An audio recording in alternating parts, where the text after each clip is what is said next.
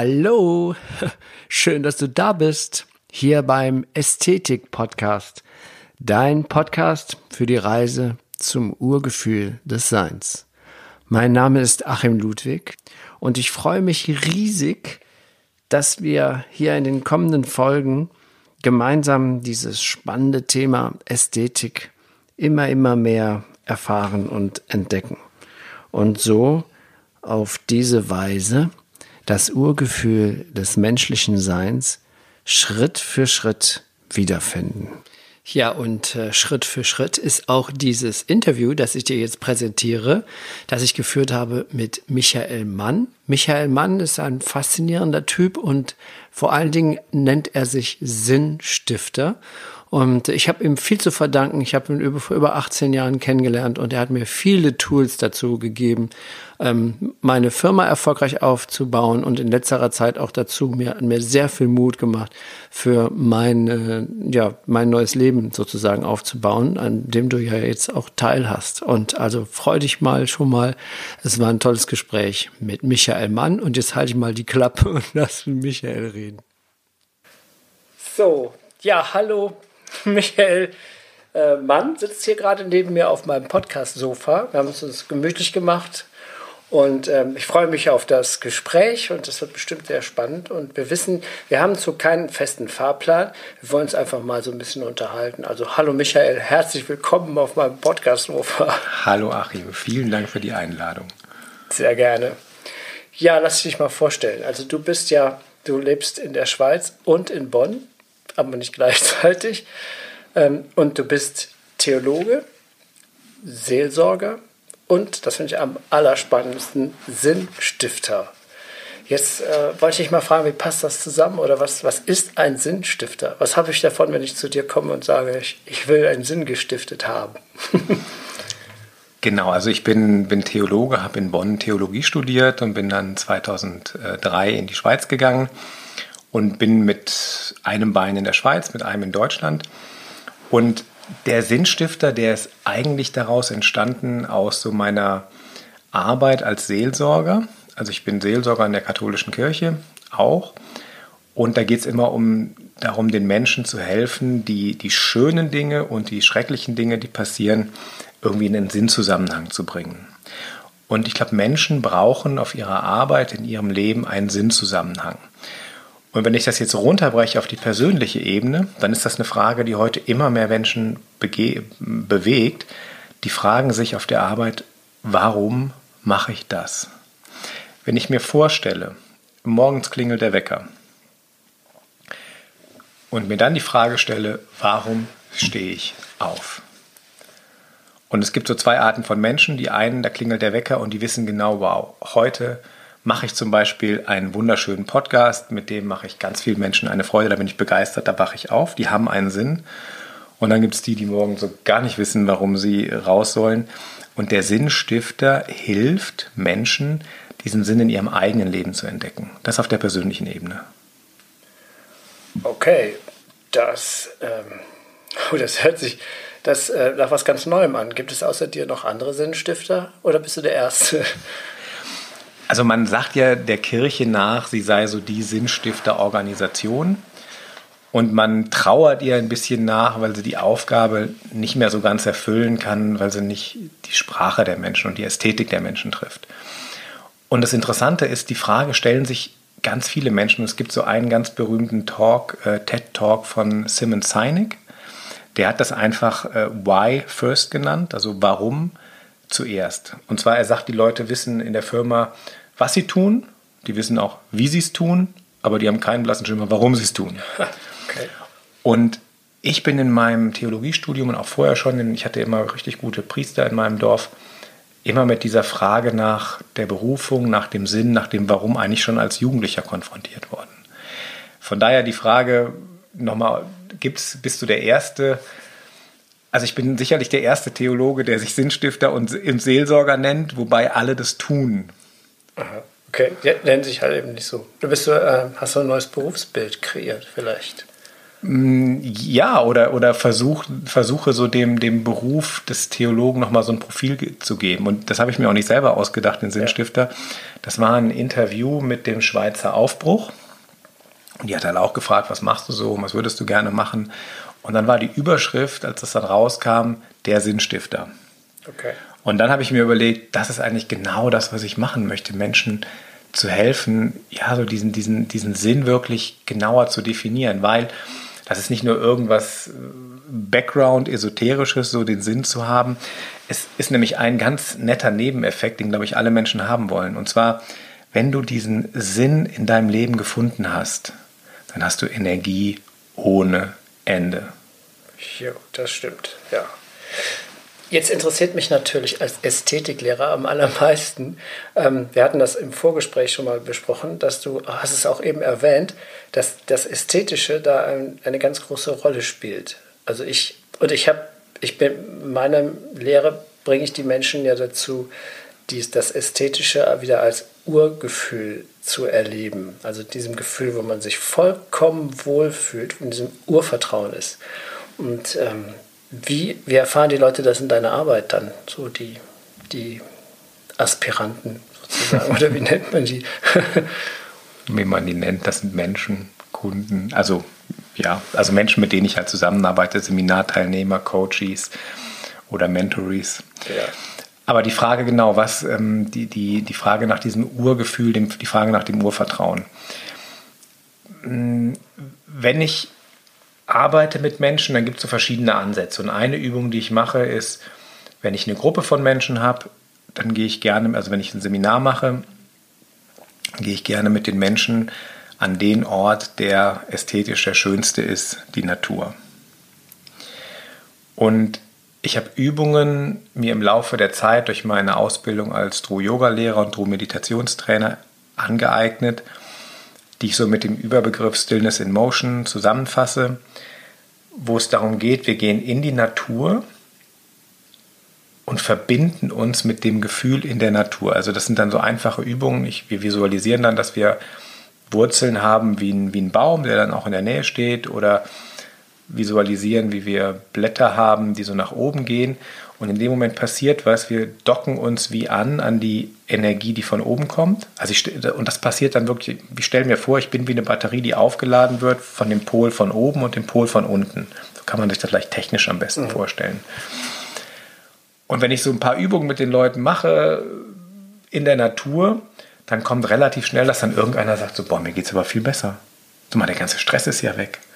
Und ich, ich habe dieses Gefühl, ich fühle mich eins relativ, ich kann das relativ schnell mit den Leuten machen, mit eben diesen Übungen. Und ich kann mich noch letztens erinnern, ich hatte eine Gruppe da von ähm, Menschen, ich darf jetzt nicht sagen, wer das ist, weil das ist eine Organisation, die zu unserem Schutz da ist und die wollen, die wollen nicht genannt werden. Auf jeden Fall sagten die dann, boah, ich war in meinem Leben noch nie so entspannt. Mhm. Ja, ich habe das ja, ich habe ja zwölf Monate Auszeit genommen und äh, da war ich immer in den Wäldern und da habe ich das unbewusst. Äh, ich bin nicht geführt worden. Ich habe es nur gemerkt, ich bin jeden Tag im Wald und dann, dann kommt man in so eine Verbindung rein. Man, man macht sich auch weniger Sorgen und ähm, die, ja, das, der Kopf ist einfach klar und man fühlt sich wieder in so einem ursprünglichen drin. Aber wenn du das, wenn die, die Menschen dahin führst, ist es ja noch viel besser. Dann müssen nicht ein Jahr lang durch den Wald klatschen, sondern die kriegst vielleicht als Turbolader einge, einge, eingegeben. Es ist so ein bisschen so der Turbo, weil, weil wir es ja irgendwie schnell hinkriegen müssen.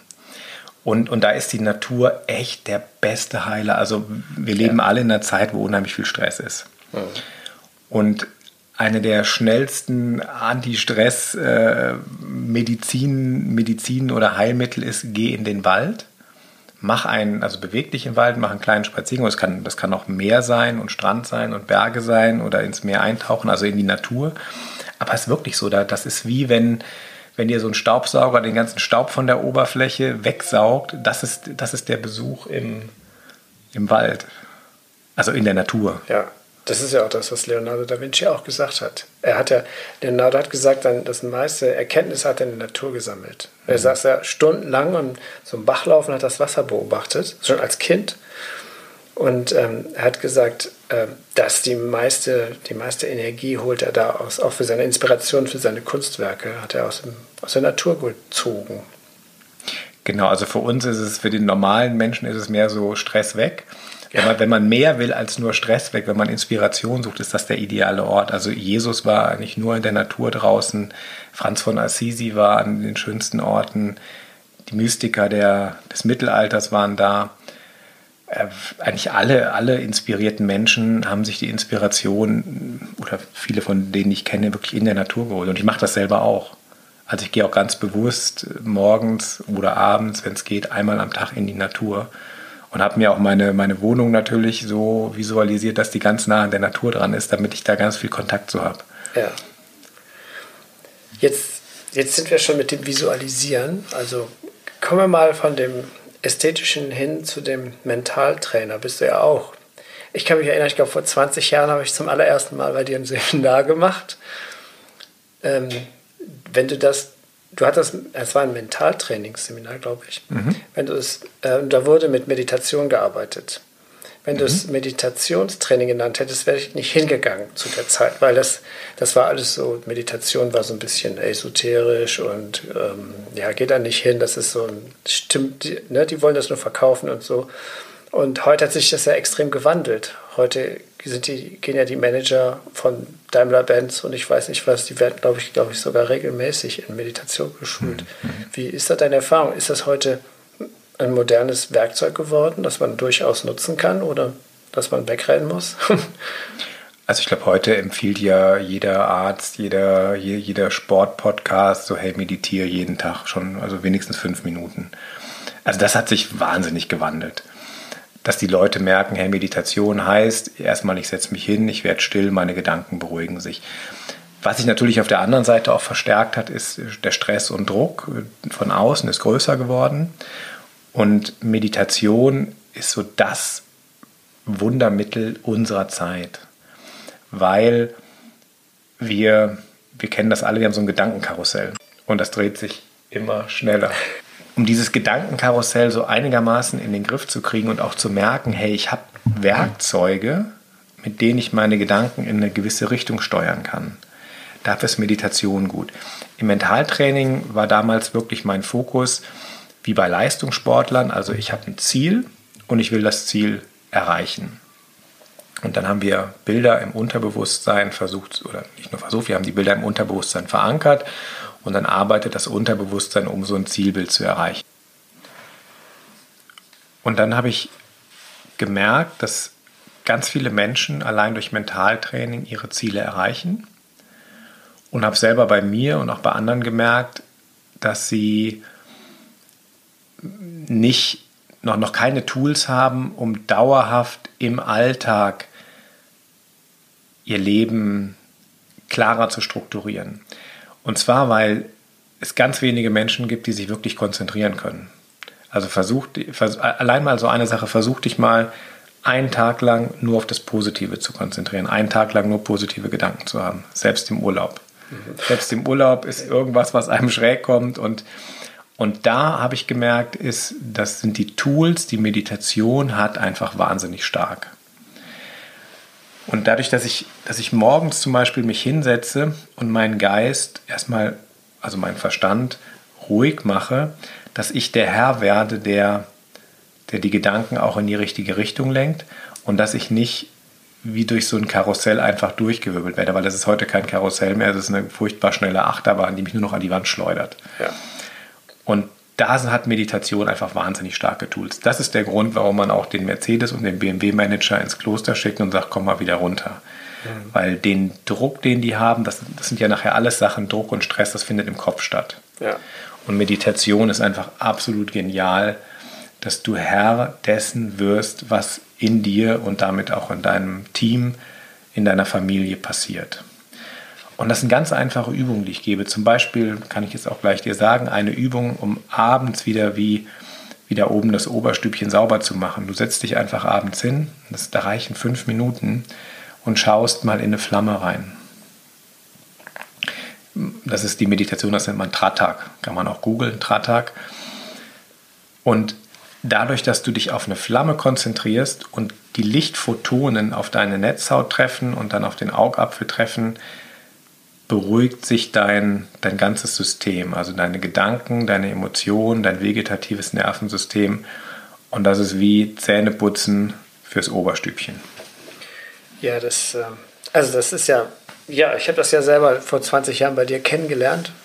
Man kann mit Meditation nicht nur sich entspannen, aber auch Ziele visualisieren. Und ich glaube, es hat auch viel damit zu tun, dass wir so mega erfolgreich geworden sind mit Da Vinci Dental damals.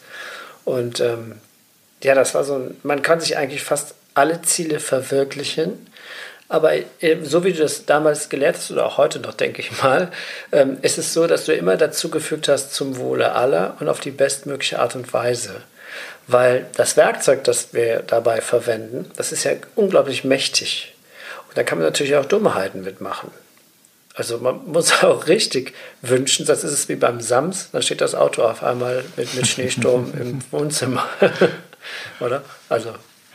Ja, also erstmal Dankeschön, dass, ähm, dass du das sagst und erwähnst, dass also ihr die Tools genommen habt und sagt, das ist Teil unseres großen Erfolges. Also das ist natürlich das Erste, was ich möchte, dass Menschen ein glückliches und erfolgreiches Leben führen und dann so ein Feedback nach 20 Jahren zu, oder waren es 18 ja. Jahre zu kriegen, ist also, natürlich absolut gigantisch.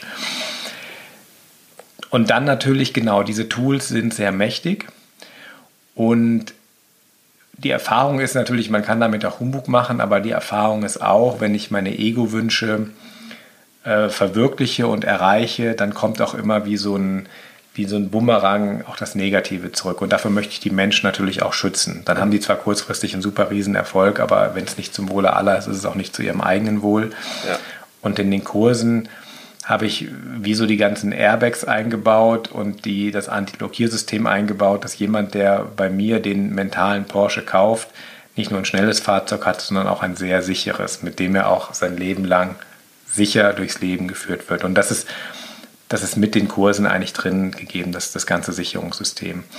Und natürlich geht es dann auch so um das große Ganze. Also wenn ich einem Menschen helfe, also dadurch, dass ihr beiden als Geschäftsführer in dem Training wart, hat sich das natürlich auch positiv auf die Angestellten ausgewirkt, auf die Ehepartner ausgewirkt, auf die Kunden ausgewirkt. Das heißt, das ist natürlich auch meine Intention, und jetzt kommt der Seelsorger und Sinnstifter wieder mit rein, dass ich etwas tue, was so auf Dauer auch einen größeren, also einen größeren heilenden äh, und positiven Effekt auf, mal, auf die ganze Gesellschaft hat das jetzt groß, groß gemacht, aber im Prinzip schon. Das ist wie wenn ich einen Stein ins Wasser werfe, da ist schon mal in der Mitte gibt es eine große Welle, also jetzt bei euch den Erfolg, aber das breitet sich auch auf andere aus. Also ein synergetischer Effekt sozusagen. Genau, ja. Und damit seid ihr natürlich tolle Menschen, die dann auch, ich meine, ihr seid selber Leute, die wahnsinnig ähm, tolle Arbeit geleistet haben, wahnsinnig viele Menschen glücklich gemacht haben, dass sie diese wunderschönen Zähne bekommen. Und ich habe das Buch gerade von dir gesehen und da denke ich, ich bin immer fasziniert von dem, wie ihr das umsetzt. Also wie ihr so eine geistige Methode total praktisch umsetzt und die, diese materiellen, wunderschönen Zähne dann aber auch wieder auf das Bewusstsein, auf die Emotionen äh, der Menschen wirken. Also ihr macht das ja selber schon. Ja, deswegen habe ich mich ja jetzt da auch ein bisschen mehr drauf spezialisiert. Auch gerade der Ästhetikseminar Schloss Rachenburg geht in die Richtung. Mhm. Und ähm, weil ich glaube, wenn man etwas verstanden hat und für sich gewinnbringend genutzt hat, dann kommt der Zeitpunkt, wo man es dann auch wieder abgibt. Wieder mhm. nach, dass man es nicht für sich behält, sondern dass man auch wieder einen weiteren synergetischen Effekt erzielt und dass man das eben in die Außenwelt transportiert. Und äh, ja, das, da bin ich dir echt unendlich dankbar, dass ich diese Erfahrung zufällig gemacht habe. Da damals. Ja, das, es gibt keine Zufälle. Nee. Und das ist ja auch was Schönes, wenn man jetzt schon, wie wir beide, ähm, nicht mehr Anfang 20 ist und dann sagen kann, hey, wir haben das gemacht. Wir haben so eine Methode 10, 15, 20 Jahre verbessert und verfeinert und dann das wirklich beherrscht und dann weitergibt. Das ist was ganz anderes, als, als wenn man die neue Methode hat und sofort rausgeht damit. Also das ist wie so, wir können beide sagen, ja, es hat Qualität, es hat Hand und Fuß, es ist getestet und das ja. ist ja auch eine, eine, unheimliche Sicherheit, die, die, die wir beide auch den Menschen in unseren Seminaren weitergeben können, denke ich. Ja, das schaltet diese so Authentizität aus. Auch, ne? und, aber wichtig dabei ist auch, glaube ich, dass, ich weiß nicht, ob du das dann immer vermittelst, dass wenn man sowas erfährt und man macht es und es funktioniert gut und es geht einem besser, dann lässt man es oft wieder sein. Dann kommt man wieder in den, in den alten Trott, ja, und dann lässt man die Meditation man macht es halt nicht mehr regelmäßig oder gibt, hast du da einen Trick, wie man dabei bleiben kann? So als also ich sage das natürlich immer, haltet, haltet den Kontakt mit dem, mit dem Mentor. Weil es stimmt, es ist so, ich habe unheimlich viele Leute, die, die sagen, hey Michael, es ist so genial, wir haben dein Training besucht und wir haben wirklich unseren Traumjob gefunden. Und wir haben wirklich das, das Haus gefunden, was wir uns gewünscht haben und, und auch innere Prozesse, also Persönlichkeiten entwickelt, Rauchen abgewöhnt oder das Gewicht reduziert oder Sportler, die ihre Leistung verbessert haben. Und dann, wie du sagst, kommt aber auch immer, und dann frage ich ja, und, du hast jetzt den Job und was hast du seitdem noch alles mit der Methode gemacht? Ja, nichts mehr. Ja, das ist und dann, Gefahr, ne? Ja, ne, das ist ja. so die, und dann denke ich, na gut, wenn man, wenn man damit zufrieden ist, ist ja gut, aber das ist, und von daher macht es Sinn, wirklich regelmäßig Kontakt zu halten. Ich biete ja immer Seminare an und ich biete immer Coachings an und ich mache es heute auch so, dass ich so Einzelcoachings für Menschen anbiete, zum Beispiel über ein ganzes Jahr. Mhm dass dann wirklich mal über ein Jahr immer eine Begleitung ist und dann sage ich, dann treffen wir uns noch einmal im Jahr. Und es reicht, also eigentlich ist der ideale Abstand, den man halten sollte, drei Monate. Dass man der eigenen Seele alle drei Monate wie so einen Refresher gibt. Also was du jetzt in dem einen Jahr erzählt hast, dass du im Wald warst, das war natürlich so ein Dauerrefresher. Ja das kriegen die meisten in ihren Alltag nicht eingebaut und man will ja irgendwann aus dem Wald auch wieder raus, aber dass man so alle drei Monate so ein Seminar oder irgendwas, was der Seele gut tut, dass er wieder daran erinnert wird, weil man kann, man hat, oder meine Erfahrung ist und auch von, von Kollegen, dass so diese Phase, wenn man neues Wissen hat, sei es Meditation oder Mentaltraining oder die Stillness in Motion Übung, drei Monate lang macht man das mhm. und dann läuft es aus. Und dann brauche ich nochmal den Impuls und dann bin ich wieder so begeistert und mache ich es wieder. Ja. Und wenn ich mich wirklich also auf, auf höhere Stufen bringen will, wenn ich mein Leben transformieren will, wenn ich, wenn ich so mein Potenzial wirklich entfalten will, dann brauche ich wirklich regelmäßig so den Kontakt mit meinem Mentor. Ja, ja ich habe jetzt ähm, im Buch von Dr. Joe Dispenza ähm, gelesen, das ist ja so ein ein Mensch, der das Ganze äh, so sehr wissenschaftlich äh, durchleuchtet. Und ähm, er hat gesagt, bis 30 Jahre baut der Mensch so ein Gewohnheitsdenken auf. Er sagt, ähm, wenn man 30 Jahre ist, dann sind 95 Prozent der Gedanken, vergangene Gedanken, altes Zeug, das man nicht mehr braucht, und nur 5 Prozent sind neu und frisch. Und deshalb kommt bei vielen, ich sage ich sag das immer so, die fangen mit 30 Jahren an zu sterben und werden mit 80 beerdigt. Was würdest du sagen, ist, ist das notwendig in dem Zeitraum, dass wir überhaupt eigentlich meditieren müssen, um uns wieder überhaupt, dass es eigentlich so eine Grundausstattung zum Wohlgefühl irgendwann wird? Also ich gebe dir recht, ja. Es ist so, die Menschen lernen, sind am Anfang unheimlich kreativ, lernen neue Sachen, nehmen alles auf, Kinder lernen Sprache, Bewegungen und dann verlässt man sich eigentlich auf sein Wissen und bestätigt sich nur noch. Und ich sage dann immer, ähm, wir haben am Tag ungefähr 60.000 Gedanken und die meisten davon, das ist wie eine Schallplatte von gestern, die wiederholt wird. Ja. Das ist grundsätzlich, wie unser Gehirn funktioniert. Aber, und jetzt ist Hoffnung, jetzt kommt die Meditation ins Spiel. Hoffnung kommt. Hoffnung, es gibt Hoffnung. Ja. Es gibt Hoffnung für unseren Kopf. Und zwar, man hat auch herausgefunden, dass sich, das sind dann, da sind wir den Neurologen dankbar, dass sich auch heute noch neue Synapsen neu verknüpfen können. Also mhm. neue Daten, neue Gedanken, Autobahnen, neue Gedankenwege bilden. Ja. Und es gibt ein Mittel, auch nach 30 noch neue Gedanken zu kriegen. Und zwar, ich muss einen Gedanken 20.000 Mal denken. Mhm. Und dann ist es wie eine Datenautobahn, dann läuft es von selber. Also das ist grundsätzlich, verhalten wir uns so, wie du sagst. Aber wir können das verändern. Und da ist, äh, sind Affirmationen, die ich immer wieder wiederhole, wichtig. Ich kann das mit Mantren machen, ich kann es mit Meditationsübungen machen regelmäßig und 20.000 ist jetzt nicht so viel. Also wenn man einen Gedanken, zum Beispiel ich bin brillant, mhm. wenn man den immer wieder wiederholt und das mal jeden Tag 108 Mal macht, über ein Jahr lang, dann kommt man irgendwann auch da an. Man kann sich ja so einen kleinen Aufkleber ins Auto kleben oder es gibt so kleine Erinnerungen, die man macht, wo so Hilfen und äh, oder Journal schreiben ist auch sehr gut, wo man jeden Tag was reinschreibt, was man ne, man äh, erklärt ein Ziel, eine Intention und ähm, hat dann so ein Tagebuch, wo man jeden Tag, das habe ich heute für mein Ziel getan. Da könnte man das ja mit einpacken. Coole Sache. Also ich glaube, die Wege sind, deine Werkzeuge sind super cool für Menschen, die wirklich die Entscheidung treffen, ich möchte wieder so glücklich werden, wie ich es mal als Kind war. Hm, ja, also ich glaube, dieses Glücksgefühl, also ich, ich versuche so, um mal so meine Methode zu erklären, ähm, das ist so, so ein drei, eine 360-Grad-Methode. Und die Glückseligkeit ist eigentlich der, der ganz oben Schritt, der letzte, da wo ich, wo ich Seelsorger bin, wo die, wo, die, wo die Seele, wo ich die große Seele berühren kann. Also ich fange eigentlich an mit dem Körper. Ich gebe Übungen weiter, die, die helfen, die Wirbelsäule flexibel zu halten, den Körper flexibel zu halten und die Gesundheit zu erhalten. Weil jeder, jede Stretching-Bewegung, die ich mache, hat eine Auswirkung auf die Organe. Weil dadurch, dass wir den ganzen Tag angespannt am Schreibtisch sitzen, verspannen sich Muskeln und irgendwann geht das in die Organe rein und wir werden krank. Und alle 80 Prozent der Menschen haben irgendwann mal Rückenschmerzen, wenn es nur kurz ist. Und dagegen sind diese Bewegungsübungen wahnsinnig gut. Und die wirken aber auch auf, das, auf, das, ähm, auf, auf die Energie, ob ich mehr oder weniger Energie habe. Aber ich fange zuerst an, körperliche Bewegen, um die Menschen gesund zu halten.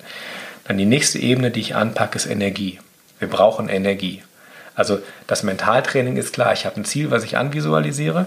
Also die Rakete ist ausgerichtet, die ja. steht schon und die weiß genau, die Flugbahn ist berechnet. Aber wenn die Rakete keine Treibstofftanks hat und nicht zündet, kann die nicht abheben. Das heißt, ich mache Übungen, dass Menschen Energie haben und wir brauchen dort viel Energie. Dann ist der nächste große Block die Emotionen. Emotionale Balance. Ähm, du kennst das, manchmal ist man gut drauf, manchmal ist man schlecht drauf. Man schwankt zwischen Trauer und Freude, zwischen Wut, Ärger und Gelassenheit. Und da setze ich an, man, man kann auch Gefühle verändern. Und Gefühle sind ja Sachen, die uns unheimlich schnell, also wie so eine Welle wegspülen können. Da muss nur mal in der, im Meeting einer eine falsche Bemerkung machen, ich ärgere mich darüber und ich kann hinterher keine klare Entscheidung mehr treffen. Also ja. ich gebe den Leuten Tools an die Hand, pack deine Gefühle an. Dann kommt die mentale Ebene, das, was du damals äh, kennengelernt hast. Und das habe ich wie noch so untergeschoben, damit die wie abgesichert ist. Hey, was mache ich jetzt, wenn plötzlich Gefühle kommen? Vor allem, man sagt vor allem, Frauen seien noch ein bisschen empfänglicher für die schönen, aber auch für die, für die negative Seite der Gefühle. Dann ist die mentale Ebene und jetzt kommt das mit dem Glück. Und über der mentalen Ebene ist die sinnstiftende Ebene. Okay. Und zwar da, wo ich dann eigentlich meine Seele berühre. Und wenn ich Kontakt wirklich zu meiner Seele habe, das Gefühl, hey, da ist noch was ganz, ganz Großes, was noch hinter dem Geist und natürlich hinter dem Körper kommt. Und so, wenn ich das Bewusstsein habe, hey, wir sind ja eigentlich spirituelle Wesen auf einer körperlichen Reise auf der Erde mit einem intelligenten Geist, dann kommt das Gefühl für Glückseligkeit und Geborgenheit. Das, war's, das haben Kinder von Natur aus. Und das ist natürlich das Geschenk, was ich was ich den Menschen in den Seminaren einfach mitgebe, sich da immer wieder anzudocken und in dieses Wow, in dieses ja, Glückseligkeit. Ja. Und zwar dieses, ähm, ich nenne das dann Happiness without reason. Ja. Ist, okay. ich, bin, ich bin ja sonst, ich gebe dir jetzt ein Eis und du bist glücklich. ja. Oder ich nehme dir jetzt dein, dein, dein Auto weg und du bist unglücklich. Aber da ist so, und da ist Happiness, also ein grundloses Glücklichsein. Das ist ja diese Peak Experience von Maslow, Gipfelerfahrungen. So was dann.